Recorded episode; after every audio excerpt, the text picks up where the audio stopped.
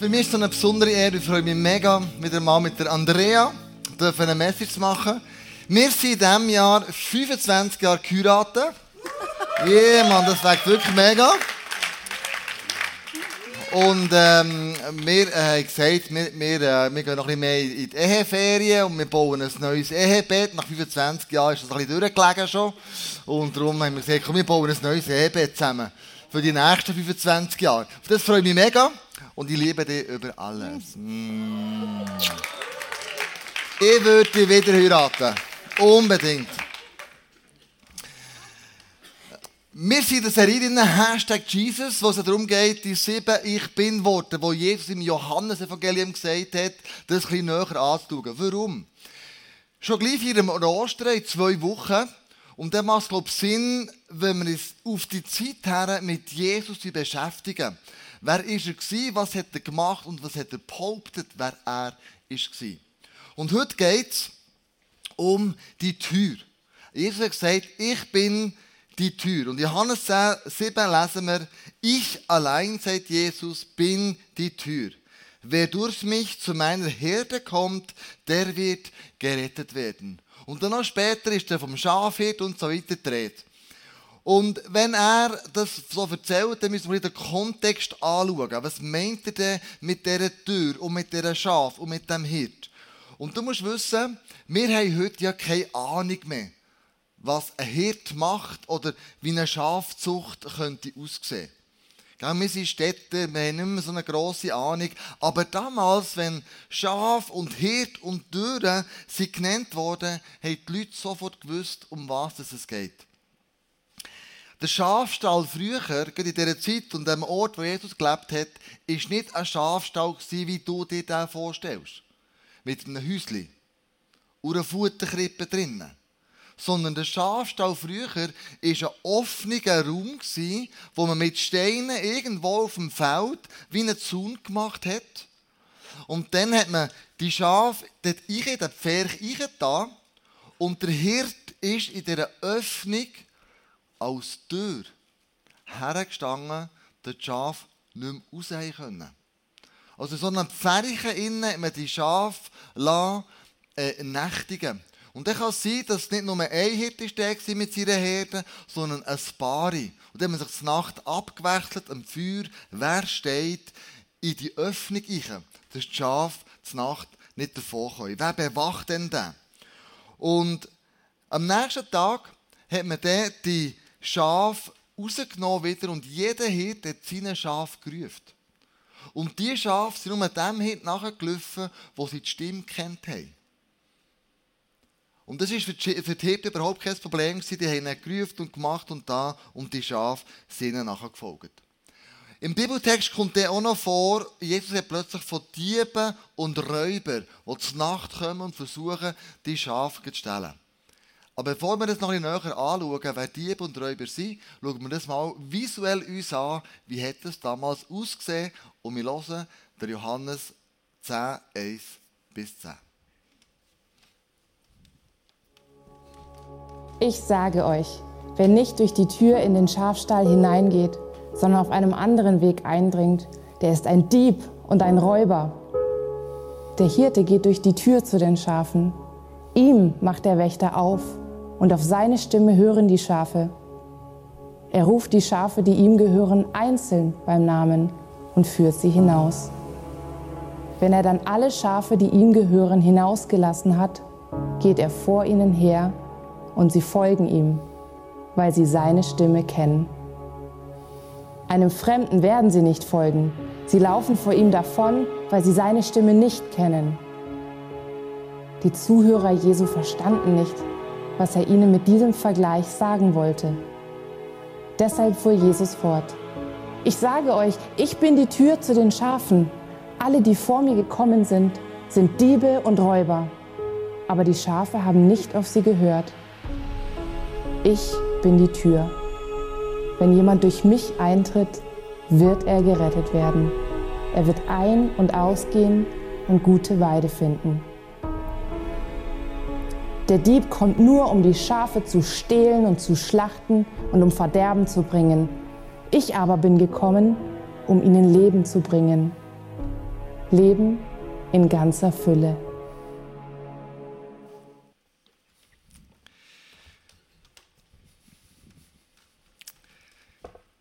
Wenn wir damals eine Figur von Schafhirten als Metapher genannt haben, hat Judas sofort gewusst, um was es geht. Ihre Leiter, ihre Anführer oder Könige aus dem Alten Testament waren früher Schafhirten. Sie haben gewusst, der Schafhirte hat die Funktion von Leiterschaft, von Führen, von das Volk anführen, wie es Glaubensväter im Alten Testament gemacht haben. Ein Abraham war ein Schafhirte, ein Isaac, ein Jakob, sogar ein David und ein Mose waren alle Schafhirten und haben das Volk schlussendlich geführt. Und jetzt kommt der Kontrast mit den Dieben und mit den Räubern. Jesus pisst jetzt hier mit anderen Worten Pharisäer und den Schriftgelehrten ans Bein. Eigentlich hätten sie sollen die Schafhirten sein. Und sie hatten die Aufgabe gehabt, das Volk zu führen in die Gegenwart von Gott. Aber er hat sie kritisiert, weil sie es nicht gut gemacht haben. Er hat gesagt, ihr seid geldgierig. Ihr zieht den Armen, den Weisen das Geld aus dem Hosensack raus. Ihr seid Heuchler. Ihr nutzt die Leute aus. Ja, sogar die Leute im Tempel innen.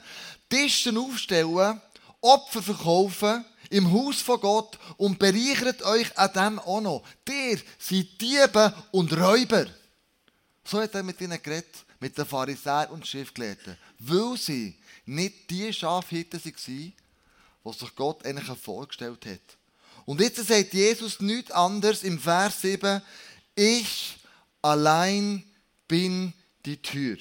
Wer durch mich zu meiner Herde kommt, der wird gerettet werden. Das ist krass. Jesus sagt, hey, schau, ich bin alleine die Tür. Es gibt keine andere Tür.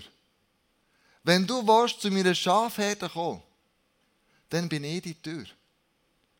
Und der Jude ist sofort klar. Er meint den Hirte, der in dieser Öffnung von dieser Steinmauer drinnen hockt. Niemand kommt an dieser Tür, an diesem Hirte vorbei. Sowohl ich nicht und auch raus nicht. Und Jesus macht ihnen eine krasse Aussage. Ich alleine bin die Tür. Es gibt keine andere Tür, die noch nach Rom führt. Es gibt keine andere Tür, die zu Gott führt. Und da ist er natürlich auf einen krassen Widerstand gestossen. Er hat auch gesagt, schau, auch nicht durch Selbstgerechtigkeit, durch Disziplin, durch Kraft, durch Selbstwahrnehmung wirst du ins Reich von Gott kommen. Er hat gesagt, ich alleine bin die Tür. Ein krasser Absolutheitsanspruch von Jesus hier an den Tag legt. Kein anderer Name ist so mächtig, ist so gross, dass man durch die Tür auf die andere Seite in einen anderen Raum kommt.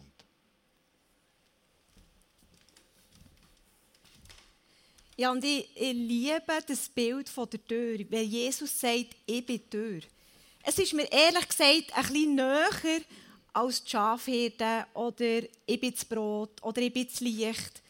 Das ist mir alles manchmal ein bisschen abstrakt und hat nicht so viel mit meinem Leben zu tun. Aber wenn Jesus sagt, ich bin die Türe, kann ich mir so viel vorstellen, kann ich doch jeden Tag durch die Türen rein oder durch die Türen raus.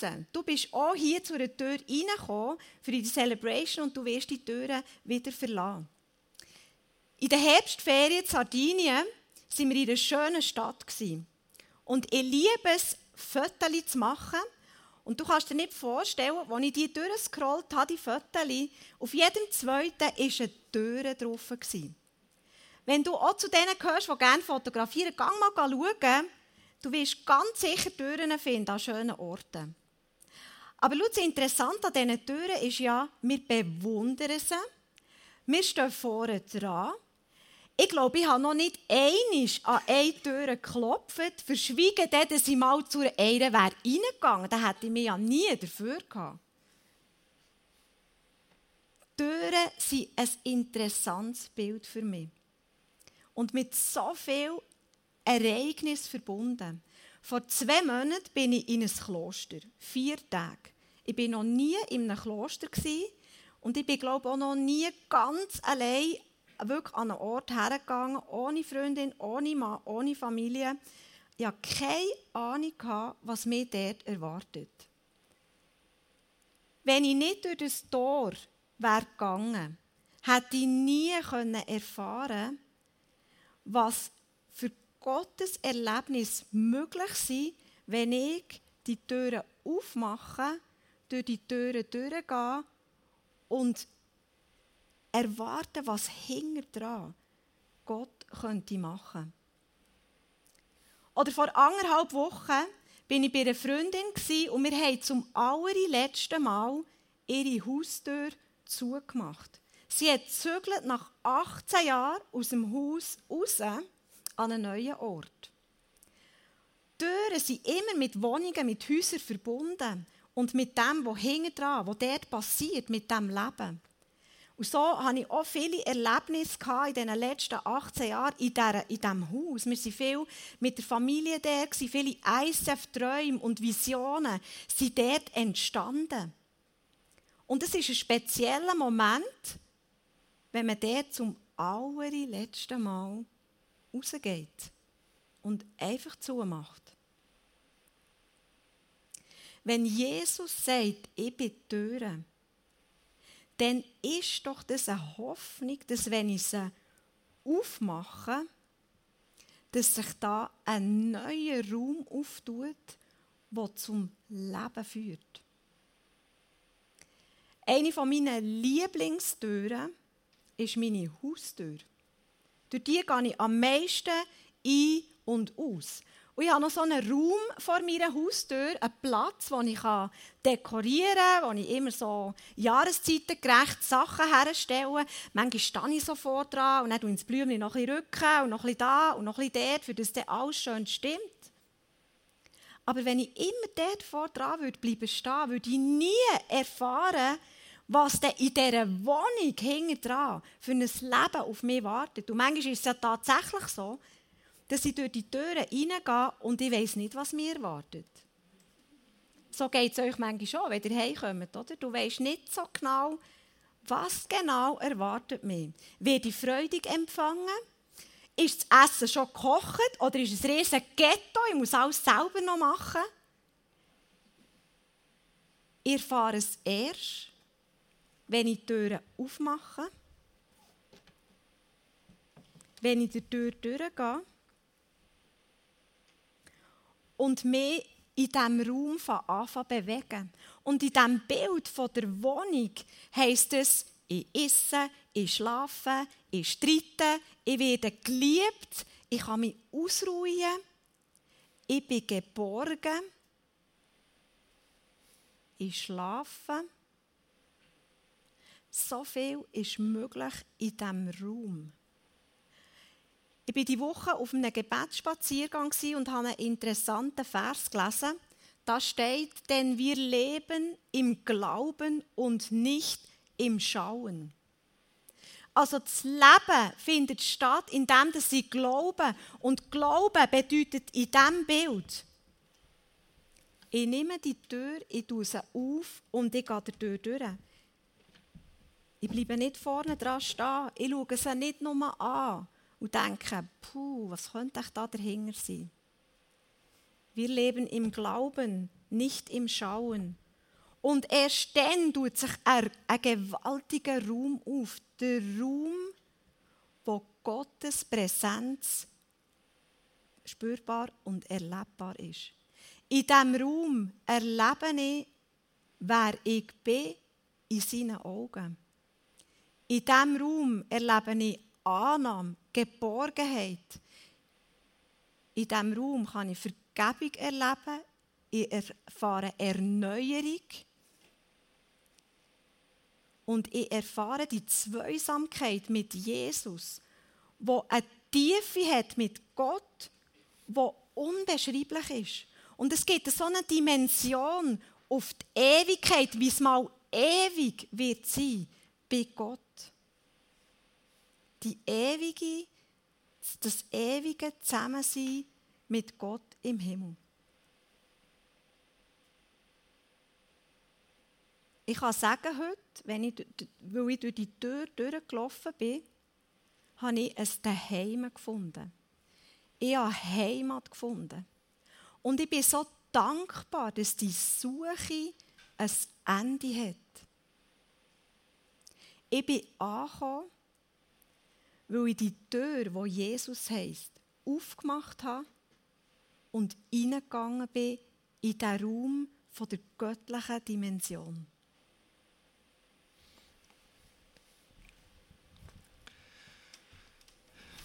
Wenn ich durch die Türen durchgehe, was erwartet mich denn ganz konkret hinten dran? Wenn wir den Bibelvers so einmal anschauen, ich nehme fast nur den heute Abend. Ich allein bin die Tür, wer durch mich zu meiner Herde kommt, der wird gerettet werden. Also wenn ich durch die Türen durchgehe, dann gibt es Rettung und Erlösung. Rettung und Erlösung von was? Rettung und Erlösung von Sünde.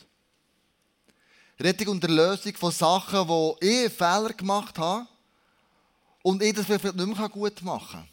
Oder Sachen, die mir passiert sind. Und nicht einmal durch mein Verschulden, aber gleich Sachen im Leben schräg gelaufen sind. Die Bibel sagt, die Macht von der Sünde ist der Tod. Und wenn ich durch die Türen durchgehe, dann bin ich von diesem ewigen Tod errettet. Die Bibel redet davon, wenn ich durch die Türen durchgehe, bin ich ein ganz neuer Mensch, wiedergeboren. Ich verändere mich Stück für Stück von innen gegen außen durch die Liebe, die Jesus für mich hat. Ich werde Jesus ähnlicher. Eine neue Kreatur. In Gottes Augen nigu neu. Er sieht, wenn er mich anschaut, nicht meine Fehler, nicht meine Schuld, sondern Gerechtigkeit.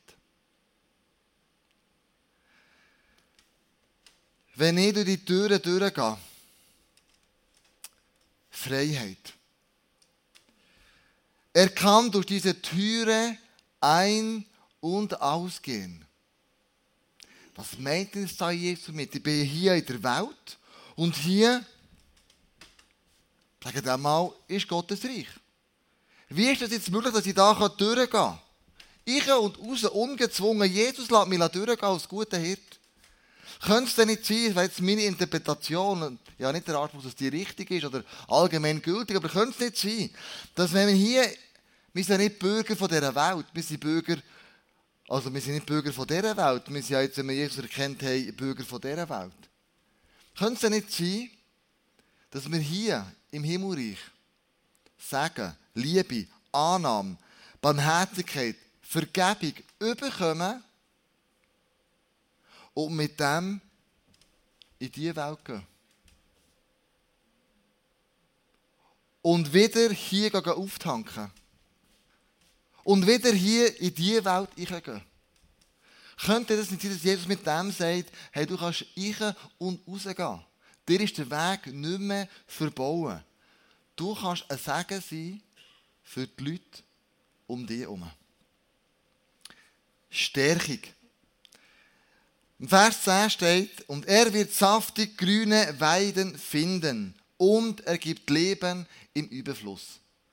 Ich kann mir gut vorstellen, dass da Jesus nicht explizit meint, der materielle Überfluss. Wenn du durch die Türen durchgehst, dann wirst du gesegnet werden, die Gunst von Gott wird über dir sein, das Konto wird sozusagen explodieren, sondern es ist wahrscheinlich ein anderer Überfluss, den Jesus meint.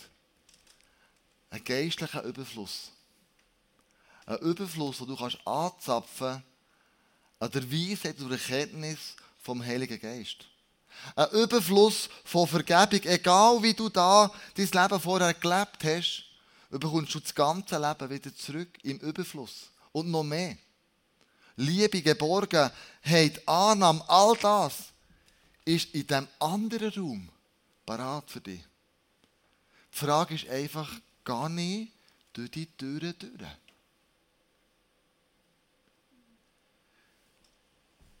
Es gibt viele Leute, die sagen,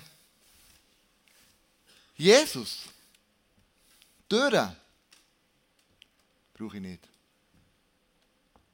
Ich habe selber ein gutes Leben. Was brauche ich denn das?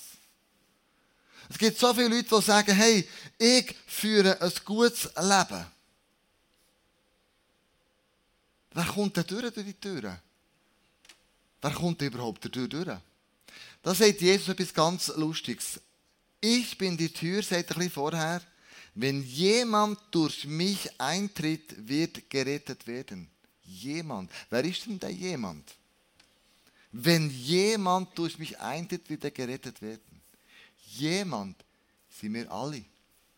Jemand sind Leute, die Jesus nachfolgen wollen. Mörder, Prostituierte, Banker, Maurer, Lehrer, Krankenschwester, Frauen und Männer, Kinder, egal welche Hautfarbe, gross, dick, dünn, spielt überhaupt keine Rolle. Jemand sind alle, aber die wollen. Für alle steht die Tür offen. Wenn jemand die Tür durchgehen will, dann. Das ist der Grund, warum wir Musical machen. Wir beten als Kirche, dass die Freunde, die wir eingeladen haben, dass die durch die Türen durchgehen. Dass die Begegnung mit Jesus haben und sagen Musical, Jesus, ich tue die Türen auf. Und ich komme an den Ort, wo mein Leben dafür bestimmt ist. Schlussendlich. Darum machen wir Musicals, darum laden wir Freunde ein, in der Hoffnung, dass sie Begegnung mit Jesus an diesem Abend haben, wo sie werden kommen und die Türen aufstossen. Was hindert mich, durch die Türen durchzugehen? Einerseits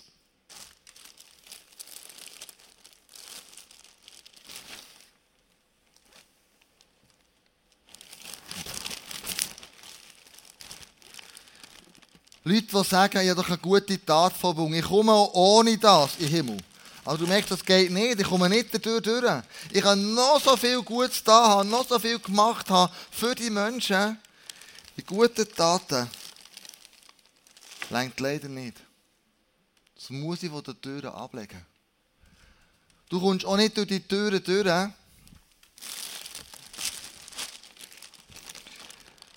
Wenn viel Sünde in deinem Leben ist. Das geht nicht. Du kommst nicht dadurch durch. Du musst den Sack auf jeden Fall hier vorne dran ablegen. Am Kreuz ablegen. Wer kommt denn durch die Türen durch? Vorhin haben wir gesagt, alle. Aber mit welcher Haltung? Ich glaube, es geht nur durch das. Momente, wo wir von Jesus abknallen und sagen, Jesus, ich habe mein Leben nicht im Griff. Komm du in mein Leben. Nicht stolze Leute, demütige Leute. Leute, die zugeben und sagen, Jesus, du bist gestorben für mich. Und ich lade dich in mein Leben ein. Zu dem gehört eine grosse Portion Demut. Und das könnte ein Ausdruck davon sein, dass man auf die Knie geht. Sagt Jesus, ich lade dich in mein Leben ein.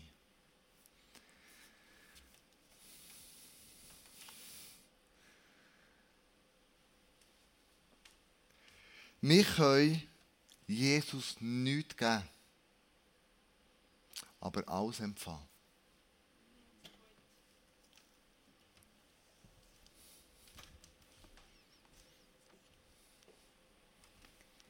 Ruthanna Metzger wurde vor einigen Jahren gebeten, bei der Hochzeit eines sehr reichen Mannes zu singen. In der Einladung stand, dass nach dem Gottesdienst ein Empfang gegeben würde. Sie und ihr Mann Roy freuten sich riesig darauf. Während des Empfangs reichten Kellner in Livree köstliche Häppchen und ausgesuchte Getränke. Die Braut und der Bräutigam schritten zu einer herrlichen Treppe aus Glas und Messing, die zum oberen Stockwerk führte.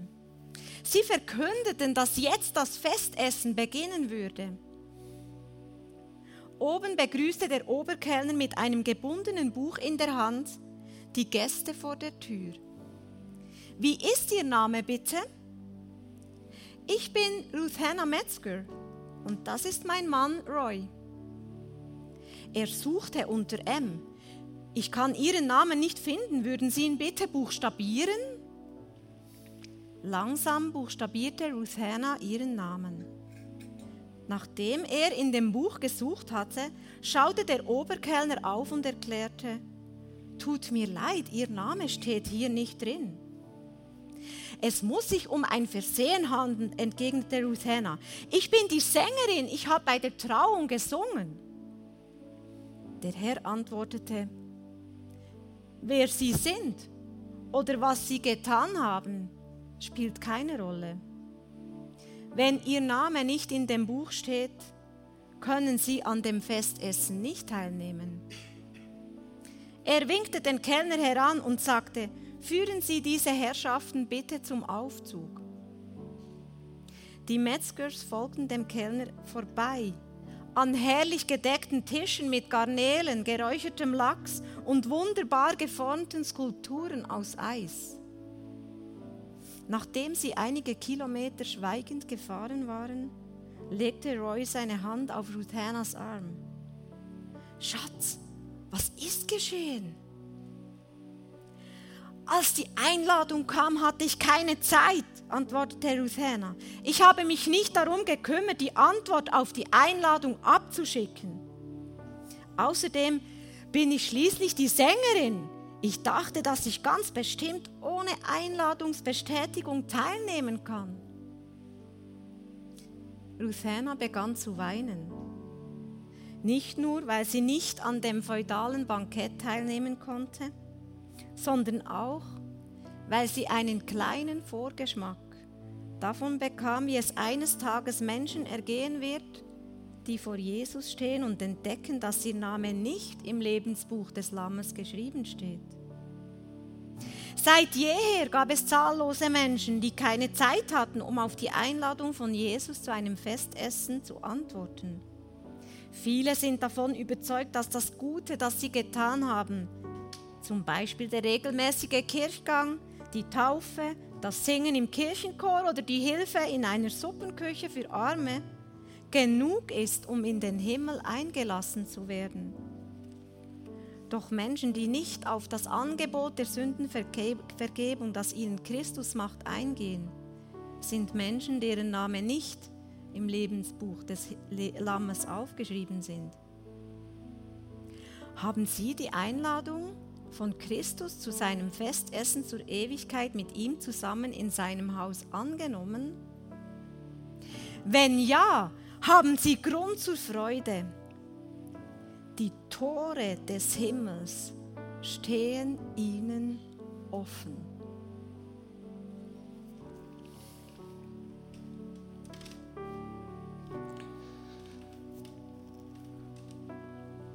Hast du die Einladung von Jesus schon mal angenommen? Oder hast du denen gesagt, du hast keine Zeit? Wirklich. Ja, es sind andere wichtigere Sachen im Leben, die ich jetzt auf die Reihe bekommen muss. Bist du jemals im Leben durch diese Tür durchgegangen? Freunde, es gibt nur eine Tür. Und unsere Welt sagt uns, in unserer Multi-Option, wir haben mehrere Türen, wo wir durchgehen könnten, um das vermeintliche Glück oder die vermeintliche Erfüllung zu erfahren. Möglicherweise in der Esoterik, möglicherweise im Job, möglicherweise in Freundin, möglicherweise in der Ehe drin, was auch immer. Es gibt ganz viele Möglichkeiten, wo uns Türen aufgehen, wo man das Gefühl hat, wenn ich diese Türen gehe, dann erfahre ich das Glück und die Erfüllung. Aber Jesus sagt, ich allein bin die Tür. Es gibt keine andere Tür, zum Vater zu kommen, in den Himmel zu kommen, als durch Jesus durch.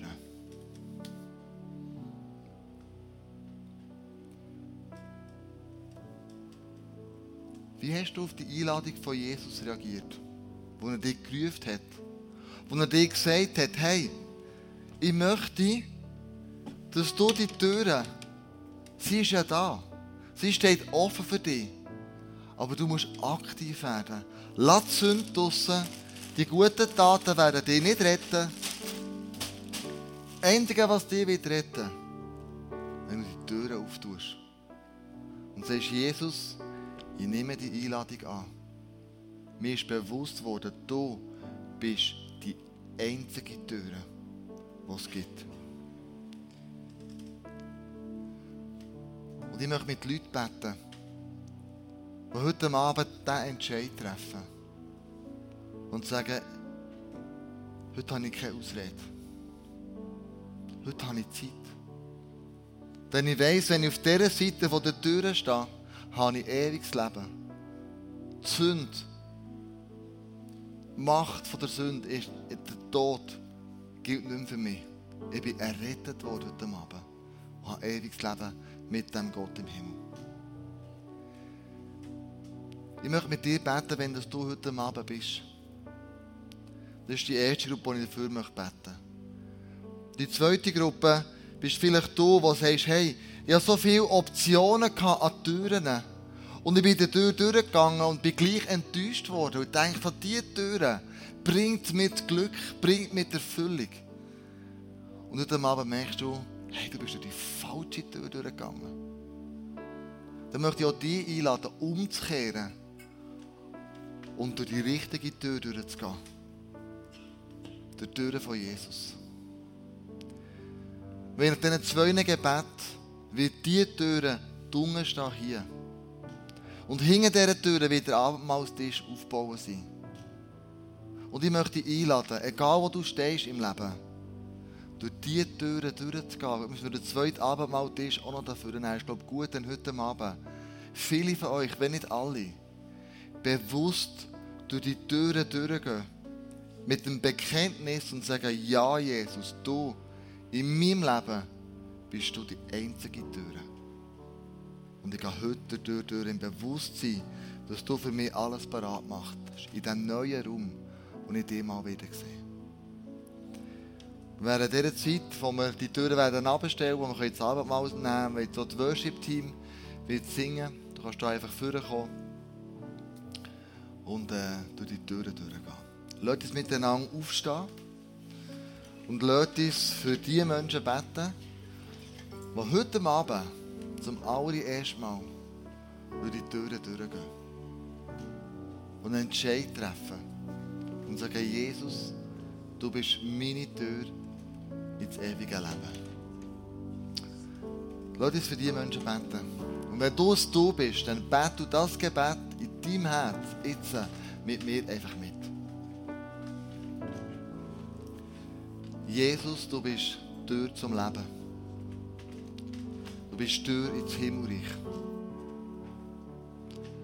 Und Jesus, heute habe ich Zeit und ich nehme die Einladung an,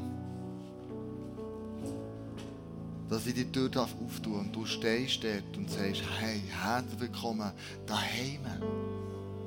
Die Weg, die Suche hat heute ein Ende. Du bist angekommen. Und ich danke dir, Jesus, dass du für meine Sünden gestorben bist an diesem Kreuz. Und ich mir die Vergebung empfange ich dir von dir und sage, ja, ich gehe den Weg mit dir jetzt. Das Abenteuer lasse ich mir ein.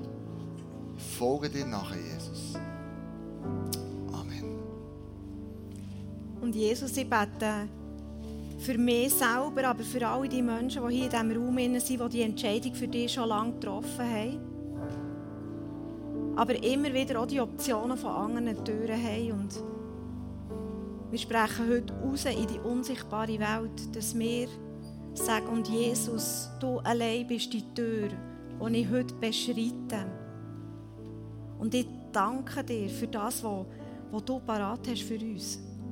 Für das, was du versprichst. Du versprichst Rettung, Freiheit, Stärkung. Du versprichst die Weide. Und sie werden Weide finden. Ein Ort, wo wir aufblühen können. Und ich proklamiere über uns hier innen, dass es wirklich ein Raum ist von Gottes Gegenwart in deinem Alltag.